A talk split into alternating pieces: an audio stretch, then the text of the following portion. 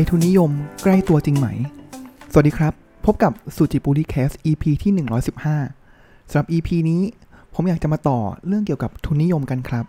ก่อนหน้านี้เนี่ยผมก็มี 3 EP แล้วนะครับ ที่พูดถึงเรื่องของทุนนิยมนะครับ โดยที่ EP หนึ่งก็คือพูดถึงเรื่องของฝุ่นนะครับ ว่ามันเกี่ยวกับทุนนิยม แล้วก็เป็นเราทุกคนเนี่ยก็เป็นส่วนหนึ่งของการสร้างปัญหาฝุ่นควัน PM 2.5 ได้อย่างไร และถ้าเกิดจะแก้ปัญหาเนี่ยเราต้อง ก็ต้องเป็นส่วนหนึ่งแหละที่ต้องจ่ายในราคาที่แพงมากขึ้นอย่างไรนะครับแล้วก็มีการพูดถึงหนังสือดิสโทเปียไม่สิ้นหวังนะครับที่เป็นการวิพากษ์วิจารณ์วิพากษ์หนังภาพยนตร์นะครับในแง่ของที่เกี่ยวกับเรื่องของ dystopia ซึ่ง dystopia ของในหนังสือเล่มนั้นก็คือภัยที่เกิดจากทุนนิยมนะครับส่วน EP นี้เนี่ยผมอยากจะย้อนกลับมาครับว่าเออจริง ๆ แล้วเนี่ยชีวิตเราในโลกเราเนี่ยครับความเป็นอยู่ของเราตอนนี้เนี่ยครับถึงแม้ว่าทุนนิยมจะ ผลักดันให้โลกเราเนี่ยมาถึงตรงนี้ได้ เรามีความสะดวกสบาย มีบ้าน มีอุปกรณ์เครื่องใช้ไฟฟ้า มีระบบสาธารณูปโภคต่างๆ ซึ่งต้องยกให้เป็นเครดิตของการปฏิวัติอุตสาหกรรม แล้วก็โลกของทุนนิยมนะครับ แต่จริง ๆ แล้วเนี่ย มันมีราคาที่ต้องจ่าย มันมีภัยที่ในระยะยาว มันเห็นแน่ ๆ ว่ามันมี แต่จริง ๆ แล้วเนี่ย ทุกวันนี้เนี่ย ปรากฏการณ์ต่างๆ ในโลกใบนี้ของเราเนี่ยครับ มันมาจากปัญหาของทุนนิยม นะครับ ก่อนที่จะไปเล่าถึงเหตุการณ์ต่างๆ เกี่ยวกับทุนนิยมนะครับ อยากจะรีแคปนิดนึงก่อนนะครับ ทบทวนกันก่อนนะครับว่าจาก 3 EP ที่ผ่านมาเนี่ย พอเราพูดถึงนิยมทุนนิยมแล้วเนี่ย มันมันมีคอนเซปต์หรือมีวิธีคิดอย่างไร แล้วก็อะไรที่มันให้มองว่ามันเป็นภัยต่อมนุษย์สยชาติพวกเรานะครับ อันแรกเลยครับ ทุนนิยมเนี่ยครับ คือเรา ในพูดพูดถึงแง่ของการปกครองการเมืองรัฐศาสตร์ต่างๆเนี่ยครับเราบอกว่ามันมีฝ่ายซ้ายฝ่ายขวานะครับ บางคนก็จะมักจะบอกว่าทุนนิยมเนี่ยมันคือเสรีนิยมนะครับแต่จริง ๆ แล้วเนี่ยต้องบอกนี้ครับว่า concept ของทุนนิยมเนี่ยมันคือการสะสมทุน เพราะฉะนั้นไม่ว่าจะเป็นฝ่ายซ้ายหรือฝ่ายขวา ทุนนิยมอยู่กับมันได้หมด ประเทศที่เป็นฟาสซิสต์ประเทศที่เป็นเผด็จการจริง ๆ แล้วทุนนิยมก็แฝงอยู่ได้เหมือนกันนะครับ เพราะฉะนั้นแล้วเนี่ย ไม่ว่าจะเป็นการปกครองแบบไหนทุนนิยมเนี่ยอยู่ทุกที่นะครับ แล้วก็เป็นเบื้องหลังของสิ่งต่างๆ ที่เกิดขึ้นนะครับ แล้วก็ concept หลักของทุนนิยมก็คือ มันคือการสะสมทุนครับสำหรับคนคนหนึ่งที่เกิดมาเนี่ยจะทำอย่างไรให้สามารถสะสมทุนได้มากที่สุด และส่งต่อทุนนะครับผมว่าอันนี้คือเป็นคีย์เวิร์ดนะครับผมว่าอันนี้แหละมันเป็นตัวหนึ่งในการแก้ปัญหานะครับว่าถ้าเรารู้แล้วว่า วัตถุประสงค์หลักของทุนนิยม ระดับปัจเจกนะครับหรือบริษัทเนี่ยคือการสะสมทุนและส่งต่อทุน เพราะฉะนั้นมันก็ถ้าเรามองดีๆ เราก็สามารถที่จะแก้ไขได้ ไม่ว่าจะเป็นภาษีเรื่องของภาษีมรดกต่างๆนะครับหรือว่ามันจะมีช่องว่างต่างๆ ที่ทำให้สามารถที่จะสะสมทุนได้ง่าย แล้วก็ส่งต่อทุนได้ง่ายนะครับ เราก็ต้องสามารถที่จะไปแก้ตรงนั้นได้นะครับ อันนี้คือ concept หลักแล้วก็อีก concept หนึ่งเลยครับ ก็คือเรามักบอกนี้ครับ เรามักบอกว่าเนี่ยดูสิ อย่างบิลเกตส์มาร์คซักเคอร์เบิร์กสตีฟจ็อบส์เนี่ยเขาเป็น self-made billionaire นะครับโลกทุนนิยมจะบอกว่าทุกๆ คนเนี่ยสามารถที่จะประสบความสำเร็จร่ำรวยมั่งคั่งได้ ด้วยความสามารถและความพยายามของตัวเองนะครับเพราะฉะนั้นแล้วเนี่ยอ่ามันก็เหมือนเป็นเรื่องของ American dream นะครับแล้วตอนนี้ผมว่าจีนเขาก็อาจจะมี China dream ของเขานะครับเพราะฉะนั้นแล้วเนี่ย สิ่งที่เกิดขึ้นเลยนะครับ ในทางกลับกันครับ สิ่งที่เกิดขึ้นก็คือว่าอ้าวแล้วถ้าคนที่ไม่สำเร็จล่ะ ก็ในเมื่อความสำเร็จเรายกให้เป็นเครดิตของระดับปัจเจกระดับบุคคล เพราะฉะนั้นเช่นเดียวกันครับว่าความไม่สำเร็จเนี่ยมันก็ขึ้นอยู่กับระดับปัจเจกเหมือนกัน แต่ทั้งนี้ทั้งนั้นเนี่ยครับเราไปยกตัวอย่างของมาร์คซักเคอร์เบิร์กยกตัวอย่างของบิลเกตส์สตีฟจ็อบส์เนี่ยมันคือแบบเศษเสี้ยวของเปอร์เซ็นต์ คืออันนี้คือถ้าเทียบกับคนอเมริกันกันเองนะครับ มันคือแบบ 1%ของคนอเมริกันนะถึงจะเป็นสตีฟจ็อบส์หรือมาร์คซักเคอร์เบิร์กได้ แต่ในขณะเดียวกันครับ ลองดูครับว่าถ้าสมมุติว่ามาร์คซักเคเบิร์กไปเกิดในประเทศในอะเอเชียใต้ หรือว่าแอฟริกา หรือบางประเทศในเอเชียตะวันออกเฉียงใต้นะครับในช่วง 8 ปีนี้บางประเทศนะครับ ถามว่าคนเหล่านี้สามารถที่จะสร้างนวัตกรรมระดับโลกได้หรือเปล่า ผมว่าก็ มันยากขึ้นนะครับ เพราะฉะนั้นแล้วเนี่ยนอกจากระดับปัจเจกแล้วจริง ๆ แล้วมันมีเรื่องของปัญหาโครงสร้างอยู่นะครับ โครงสร้างที่มันไม่เอื้อ โครงสร้างที่มันเหลื่อมล้ำระบอบที่มันไม่เอื้อต่อการที่คนจะสามารถลืมตาอ้าปากได้ แต่เราก็ไปผลักภาระให้กับปัจเจกนะครับอันนั้นอีกอันนึงนะครับ แล้วก็พอราทุนนิยมเนี่ยครับถามว่า เราสะสมยังเราสะสมอย่างไรนะครับ เราก็สะสมทุนนิยมทุนเนี่ยผ่านการแข่งขันนะครับ เพราะฉะนั้นโลกมันจะเป็นเต็มไปด้วยการแข่งขันนะครับ CEO ของบริษัทในโลกทุนนิยมเนี่ยครับเป้าหมายเขาคืออะไรครับ สิ่งที่คนมองหาจาก CEO คือจะเติบโตได้อย่างไรโกรธเป็นอย่างไรนะครับ ถ้าเกิดไม่โกรธเนี่ยอะเตรียมตัว CEO คนนั้นโดนเด้งได้ เพราะฉะนั้นทุกคนต้องโตบริษัทต้องโตเกิดการแข่งขันนะครับ ซึ่งพอเราแข่งขันแล้วเนี่ยสุดท้ายแล้ว ทั้งโลกทรัพยากรในโลก หรือว่าอุปสงค์อุปทานเนี่ยมันก็มันไม่ได้ขยายแบบตามการเติบโตของบริษัทได้ เพราะฉะนั้นมันก็ต้องมีผู้แพ้นะครับเพราะฉะนั้นเราก็จะเห็นเลยนะครับว่าอย่างในโลกสตาร์ทอัพต่างๆเนี่ยผู้ที่ชนะก็ takes all นะครับแล้วก็ถามว่าไม่แข่งได้ไหมในโลกนี้ ไม่แข่งก็ไม่ได้นะครับ เพราะฉะนั้นทุกคนต้องกระโดดไปแข่งขัน ก็พยายามกอบโกยสะสมทุนให้มากที่สุดและผู้ที่ชนะก็ takes all แต่ว่าพอ takes all แล้วเนี่ย ระหว่างทางมีต้นทุนที่เขาต้องจ่ายไป เขาก็ต้องคืนทุน ก็ต้องถอนทุนคืนนะครับ เพราะฉะนั้นมาสุดท้ายแล้วเนี่ย มันก็เป็นวัฏจักรอย่างนี้ไปนะครับ แล้วก็ปลายทางเลยเนี่ยครับ เราก็เห็นแล้วนะครับว่าปัญหาทุนนิยมต่างๆ เนี่ย มันก็ก่อให้เกิดปัญหาเกี่ยวกับโครงสร้างนะครับ เรื่องของความเหลื่อมล้ำนะครับ เหลื่อมล้ำในการเข้าถึง โอกาสเหลื่อมล้ำในการเข้าถึงเบสิกอินฟราสตรักเจอร์ต่างๆเนี่ยครับมันก็มันมันแสดงให้เห็นแหละนะครับ แล้วก็ก่อให้เกิดปัญหาสังคมนะครับ climate change เนี่ยเป็นตัวอย่างที่ชัดมากนะครับ ที่เป็นตัวอย่างของปัญหาที่เกิดขึ้นจากทุนนิยมนะครับ จริงๆ แล้วไกลๆอย่างโควิดเนี่ยครับมันก็เป็นส่วนหนึ่งนะ เป็นส่วนหนึ่งเหมือนกัน แต่ว่าผมว่าอันนี้มันก็มีหลายทฤษฎีนะครับ แต่ว่าบางทฤษฎีก็บอกว่าเป็นเรื่องของทุนนิยมนี่แหละนะครับ แล้วก็ ปัญหาไม่ว่าจะเป็นเมื่อกี้พูดถึงสิ่งแวดล้อมการเมืองนะครับ ก็ก็เป็นส่วนหนึ่งเป็น by product หรือเป็น consequence สิ่งที่เกิดขึ้นจากทุนนิยมเชกเช่นเดียวกันนะครับอันนี้ก็คือทบทวนคอนเซปต์ใน 3 ตอนที่ผ่านมานะครับว่า เอ๊ะ มันคืออะไรนะครับ เพื่อที่จะมาต่อในตอนนี้ครับว่า อยากจะยกตัวอย่างนะครับว่า เฮ้ย มันใกล้ตัวนะ ถ้าเราดูข่าวแล้วเรามองดีๆ มองให้ลึก ขึ้นกว่าเดิมนิดนึงนะครับ จะรู้เลยว่านี่แหละมันคือปัญหาของทุนนิยมนะครับ ผมยกตัวอย่างนี้ครับ ผมยกตัวอย่างว่าในช่วงที่ผ่านมานะครับ เราเห็นข่าวหุ้นเทคใช่ไหมครับ ที่มีการบริษัทเทคเลยนะครับ ที่มีการเลิกออฟคนนะครับย้อนความนิดนึงครับ ในช่วงโควิดเนี่ยก็เป็นช่วงที่ช่วงโควิดที่แบบสองสามปีที่ผ่านมา หุ้นเทค หรือว่าการเติบโตของบริษัทเทคอย่างซูมอย่างเงี้ยครับหรือว่าหลาย ๆ ที่เนี่ยครับเติบโตแบบมหาศาลเลยนะ มีการจ้างคนนะครับแล้วก็ผลประกอบการดีมากนะครับแล้วหุ้นก็ขึ้นนะครับแต่ทีนี้เนี่ยพอโลกกลับมาเป็น normal นะครับหรือเศรษฐกิจมันเริ่มซบเซานะครับไม่ได้แบบก็ stagnation นะครับไม่ได้เติบโตมากขึ้นนะครับแล้วผลประกอบการเนี่ยก็สิ่งที่เกิดขึ้นเลยนะครับ ก็สะท้อนออกมาในผลประกอบการของบริษัทเทคต่าง ๆ นะครับ ก็ ไม่ได้เป็นไปอย่างที่นักลงทุนคาดหวังนะครับ ต้องใช้คำว่าคาดหวังด้วยนะครับ แล้วก็สิ่งที่เกิดขึ้นแน่นอนครับ หุ้นก็ล่วงคำถามคือคำถามนะครับ เมื่อกี้ผมแอบเฉลยไปแล้วแหละนะครับ ว่าแล้วพอหุ้นร่วงอย่างเงี้ยครับ บริษัททำอย่างไรอ่าเพราะอะไรเพราะว่าราคาของหุ้นเนี่ยมันก็คือทุนของเจ้าของใช่ไหมครับ เพราะฉะนั้นพอราคามันร่วงเนี่ยแปลว่าทุนของตัวเองที่กำลังสะสมอยู่เนี่ยมันร่วง เพราะฉะนั้นอันนี้เป็นสิ่งสำคัญมากของ ทุนนิยมนะครับเพราะฉะนั้นคำตอบก็คือสิ่งที่บริษัทเทคทำเขารู้แล้วนะครับว่าเศรษฐกิจไม่ดีใช่ไหมครับเพราะฉะนั้นการเติบโตทางรายได้เนี่ยก็น้อยลง เพราะฉะนั้นถ้าเกิดเขาอยากจะได้ผลกำไรที่เป็นตัวสุดท้ายตัวชี้วัดสำคัญนะครับเพราะฉะนั้นถ้าตัวรายได้เนี่ยเติบโตไม่ได้ สิ่งที่เขาทำได้คือลดรายจ่ายคำถามต่อมาเลยครับ แล้วรายจ่ายอะไรล่ะ ที่เขาสามารถลดทันทีแล้วมันหวบเลย แน่นอนครับ คือเรื่องของข่าวการปลดคนแบบมหาศาลเลยนะครับ ทั้ง Google ทั้ง Amazon ไม่แน่ใจ Apple นะครับ หรือว่าหลาย ๆ บริษัทเทคหลายอย่างเนี่ยครับ หลายที่เลยนะครับ ปลดคนแล้วปลดทีเนี่ยแบบโอ้โห ปลดเป็น 10%ของบริษัททั้งหมดเลยนะครับ อย่าง Microsoft ก็ปลดเหมือนกันนะครับ ทีนี้ครับ สิ่งที่เกิดขึ้นคืออะไรครับ ถ้าเกิดได้ฟังข่าวเกี่ยวกับหุ้นนะครับ หุ้นก็เด้งขึ้น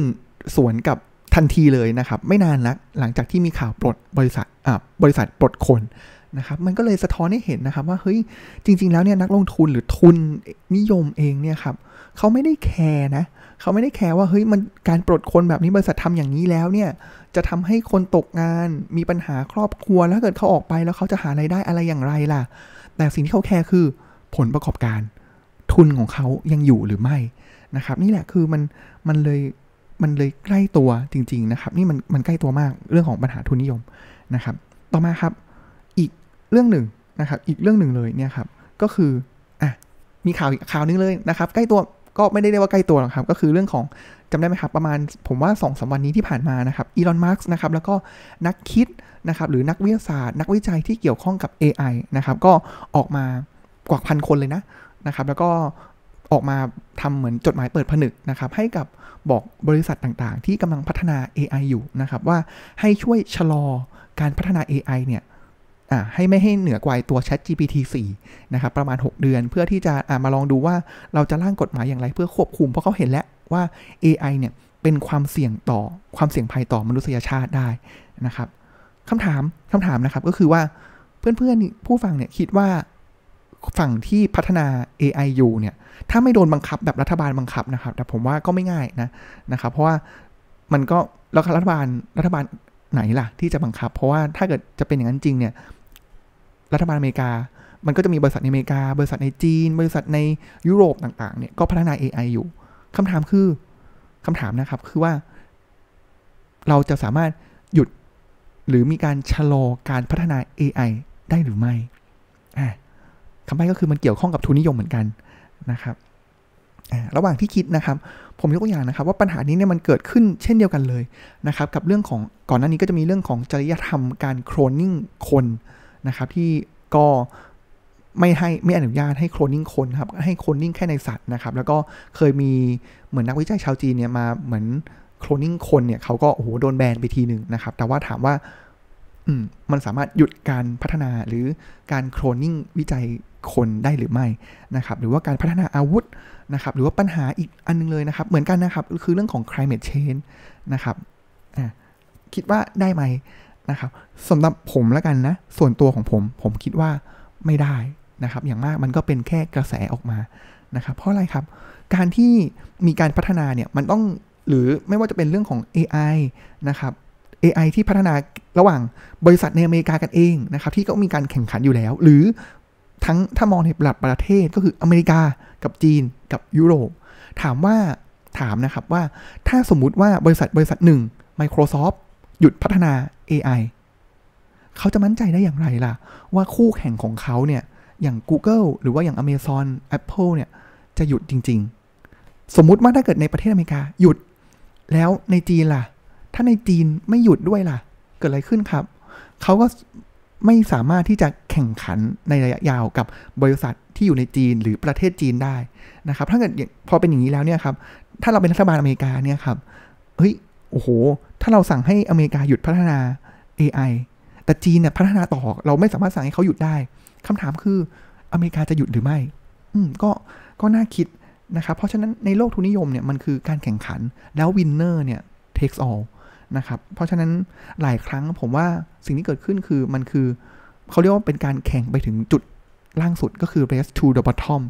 นะครับ มันก็สำหรับผมผมมองว่ามันยากนะ อย่างมากก็เป็นกระแสหรือชะลอได้แป๊บหนึ่ง แต่สุดท้ายแล้วถ้ามันไม่ใช่ถ้าปัญหาเรื่องใหญ่ มันไม่การแก้ปัญหามันไม่ใช่สเกลที่เป็นความร่วมมือร่วมใจกันของทั้งโลกเนี่ย ผมว่าเราสู้ยากนะครับ ปีศาจทุนนิยมนี่มัน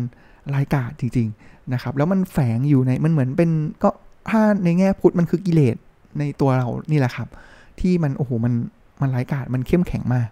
นะครับเพราะฉะนั้นในมุมผมก็คือน่าจะยากนะครับ อย่างเรื่องพัฒนาอาวุธเหมือนกันนะครับ ถ้าเกิดเรารู้อยู่แล้วแหละ ปลายทางเรารู้นะ พัฒนาอาวุธ ถ้าเกิดมาใช้เนี่ยมันก็สังหารคนได้มากขึ้น มันมีประสิทธิภาพมากขึ้น แต่ถามว่าถ้าเราเป็นประเทศอเมริกา หรือประเทศที่ ประเทศจีน เกาหลีเหนือ เราจะหยุดพัฒนาอาวุธไหมเพื่อสันติภาพ ก็คิดว่าไม่นะครับใครเมชเชนเหมือนกันนะครับ ถ้าเกิดสมมติว่าเราออกมารณรงค์ว่าประเทศเราอะอย่างเช่น ผมยกตัวอย่างเช่น อเมริกาก็ได้ หรือจีนก็ได้นะครับ ที่บอกว่าฉันจะใช้อ่าปกติแล้วเนี่ย fossil fuel เนี่ยครับมันก็เป็นเหมือนเป็นแหล่งพลังงาน ใช่ไหมครับ จากถ่านหินจากน้ำมันจากอะไรเงี้ยครับ ซึ่งมันก็ก่อให้เกิด ปัญหาของ climate change นะครับ แต่ว่าถ้าเกิดเขาจะเปลี่ยนไปเป็นพลังงานทางเลือก ไม่ว่าจะเป็นพลังงานไฟฟ้า พลังงานลม พลังงานต่างๆ เนี่ย หรือแสงอาทิตย์เนี่ยครับ มันมีต้นทุนที่สูงกว่าคำถามคือ อ้าว ถ้าเกิดฉันต้องเปลี่ยนแล้วอะต้นทุนในการ ประกอบการต้นทุนในการสั่งสมความมั่งคั่งของฉันเนี่ยประเทศฉันเนี่ยมันมากขึ้นเนี่ยฉันจะทำทำไมอะหรืออย่างอินเดียเลยเนี่ยครับที่อตอนนี้มีเรื่องของ Paris Agreement ใช่ไหมครับ หรืออเมริกาเองก็ได้นะครับของโดนัลด์ทรัมป์ที่ไปยกเลิกใน Paris Accord นะครับหรือผมว่าอินเดียเนี่ยใกล้เคียงล่าสุดเลยนะครับที่บอกว่าเฮ้ยก็ฉันจะใช้ถ่านหินอะทำไมก็ในเมื่อก่อนหน้านี้จีนเองอเมริกาเองเนี่ยก็ใช้ถ่านหินใช้พลังงานทำลายโลกมามากแล้ว แต่ฉันกำลังจะเติบโตทำไมฉันจะทำไม่ได้ทำไมฉันต้องมีต้นทุนในพลังงานที่สูงขึ้น นี่นะครับก็คือเรื่องของทุนนิยมเหมือนกันนะครับที่พยายามจะแข่งขันให้ตัวเองเนี่ยลดต้นทุนให้ได้มากที่สุด แล้วก็มีทุนสะสมทุนได้ผลประกอบการที่ดีที่สุดนะครับก็เป็นอีกเรื่องใกล้ตัวเหมือนกัน ขออีกเรื่องหนึ่งนะครับที่อยากจะยกมาเลยนะครับ ยิ่งใกล้เทศกาลนี้แหละก็คือเรื่องของการเลือกตั้งนะครับอย่างที่ผมบอกไปนะครับว่ากลุ่มทุนเนี่ยไม่ว่าจะเป็นอะอย่างบ้านเราเนี่ยครับไม่ว่าจะเป็นฝ่ายอนุรักษ์นิยม เสรีนิยม กลุ่มทุนไปได้หมด นะครับบางทุนเนี่ยก็อาจจะไปแฝงกับอนุรักษ์นิยม บางทุนอาจจะไปแฝงอยู่กับค่ายเสรีนิยมกว่านะครับแต่ว่าบางกลุ่มทุนอยู่ได้หมดเลยนะครับเพราะฉะนั้นแล้วเนี่ยพอเรามันพูดถึงเรื่องทุนเนี่ยการที่ไปกลุ่มทุนไปสนับสนุนพรรคการเมือง เขาก็ต้องลงทุน เพราะฉะนั้นทุกครั้งที่มีการลงทุน เขาก็ต้องการผลตอบแทนนะครับผลตอบแทนคืออะไรครับเพราะนักการเมืองเข้าไปเนี่ยก็จะเป็นผู้ออกนโยบายนะครับแล้วเขา ก็คาดหวังว่าจะได้นโยบายที่เอื้อต่อธุรกิจของเขานะครับ อันนี้ก็ตอนเลือกตั้งก็ต้องดูดีๆนะครับว่าเลี่ยงไม่ได้แหละ มันผมว่ามันก็เลี่ยงไม่ได้นะครับ ว่าพรรคการเมืองมันก็ต้องมีทุนหนุนหลังนะครับ แต่ว่ามันก็อาจจะมีพรรคที่ไม่มีทุนหนุนหลัง หรือว่าดูแล้วเนี่ยเออเขาก็ไม่ได้โอนเอ็นตามทุนนิยมขนาดนั้นนะครับ อันนี้ก็ต้องฝากเพื่อนๆวันที่ 14 พฤษภานี้ด้วย นะครับที่เรียกอ่าแล้วก็มันจะมีปัญหาก่อนหน้านี้ที่ผมเคยพูดไปแล้วนะครับ ไม่ว่าเป็นหาปัญหาฝุ่นปัญหาข้าวของแพงนะครับ ที่มันก็เป็นปัญหาที่มีรากมาจากทุนนิยมที่มันใกล้ตัวเรานะครับ ทีนี้อยากจะสรุปอย่างนี้ครับใน EP นี้เนี่ยครับ คือผมว่าจริง ๆ แล้วเนี่ย ผมใช้ 4 EP แล้วนะครับ ที่ออกมาบอกว่าทุนนิยมเป็นอย่างนั้นอย่างนี้นะครับ แต่ว่าต้องบอกว่าผมก็เป็นคนคนหนึ่งนะ พวกเราทุกคนเนี่ยก็เป็นคนคนหนึ่งนะครับที่ ได้ผลประโยชน์จากทุนนิยมนะครับในแง่ดีเลยนะ ก็คือเรามีชีวิตที่สบายมากขึ้นนะครับ เรามี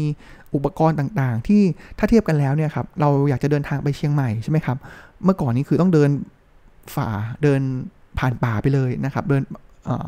อย่างนั้นนะครับ มีความลำบาก แต่ตอนนี้คือทุนนิยมเนี่ยมันทำให้เราเนี่ยสามารถจองเครื่องบินผ่านมือถือได้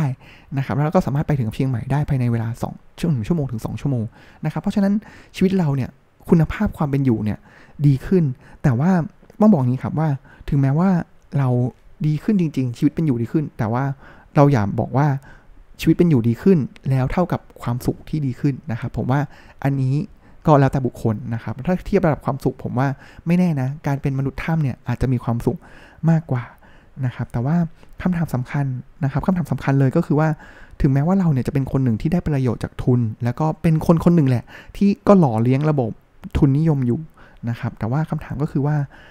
เราต้องช่วยคิดหรือสร้างความตระหนักรู้ครับว่าเราจะทำให้ราคาที่ต้องจ่ายในระยะยาวของเราเนี่ย มันลดลงได้อย่างไรนะครับ แล้วก็มันจะทำให้ทุนนิยมเนี่ยเป็นมิตรกับเราในระยะยาวได้อย่างไร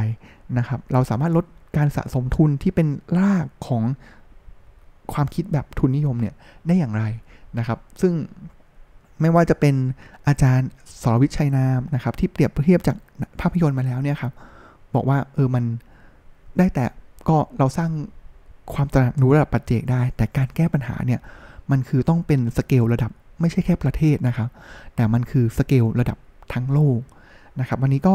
อาจจะจบซีรีส์ของทุนนิยมนะครับ ที่แรกก็กะว่าจะเล่าเรื่องฝุ่นเล่าเรื่องหนังสือแค่ 2 ตอนนะครับทำไปทำมาก็ 4 ตอนแล้ว แต่ผมว่ามันเป็นตอนที่ดีนะ แล้วก็ทำให้เราได้ฉุกคิด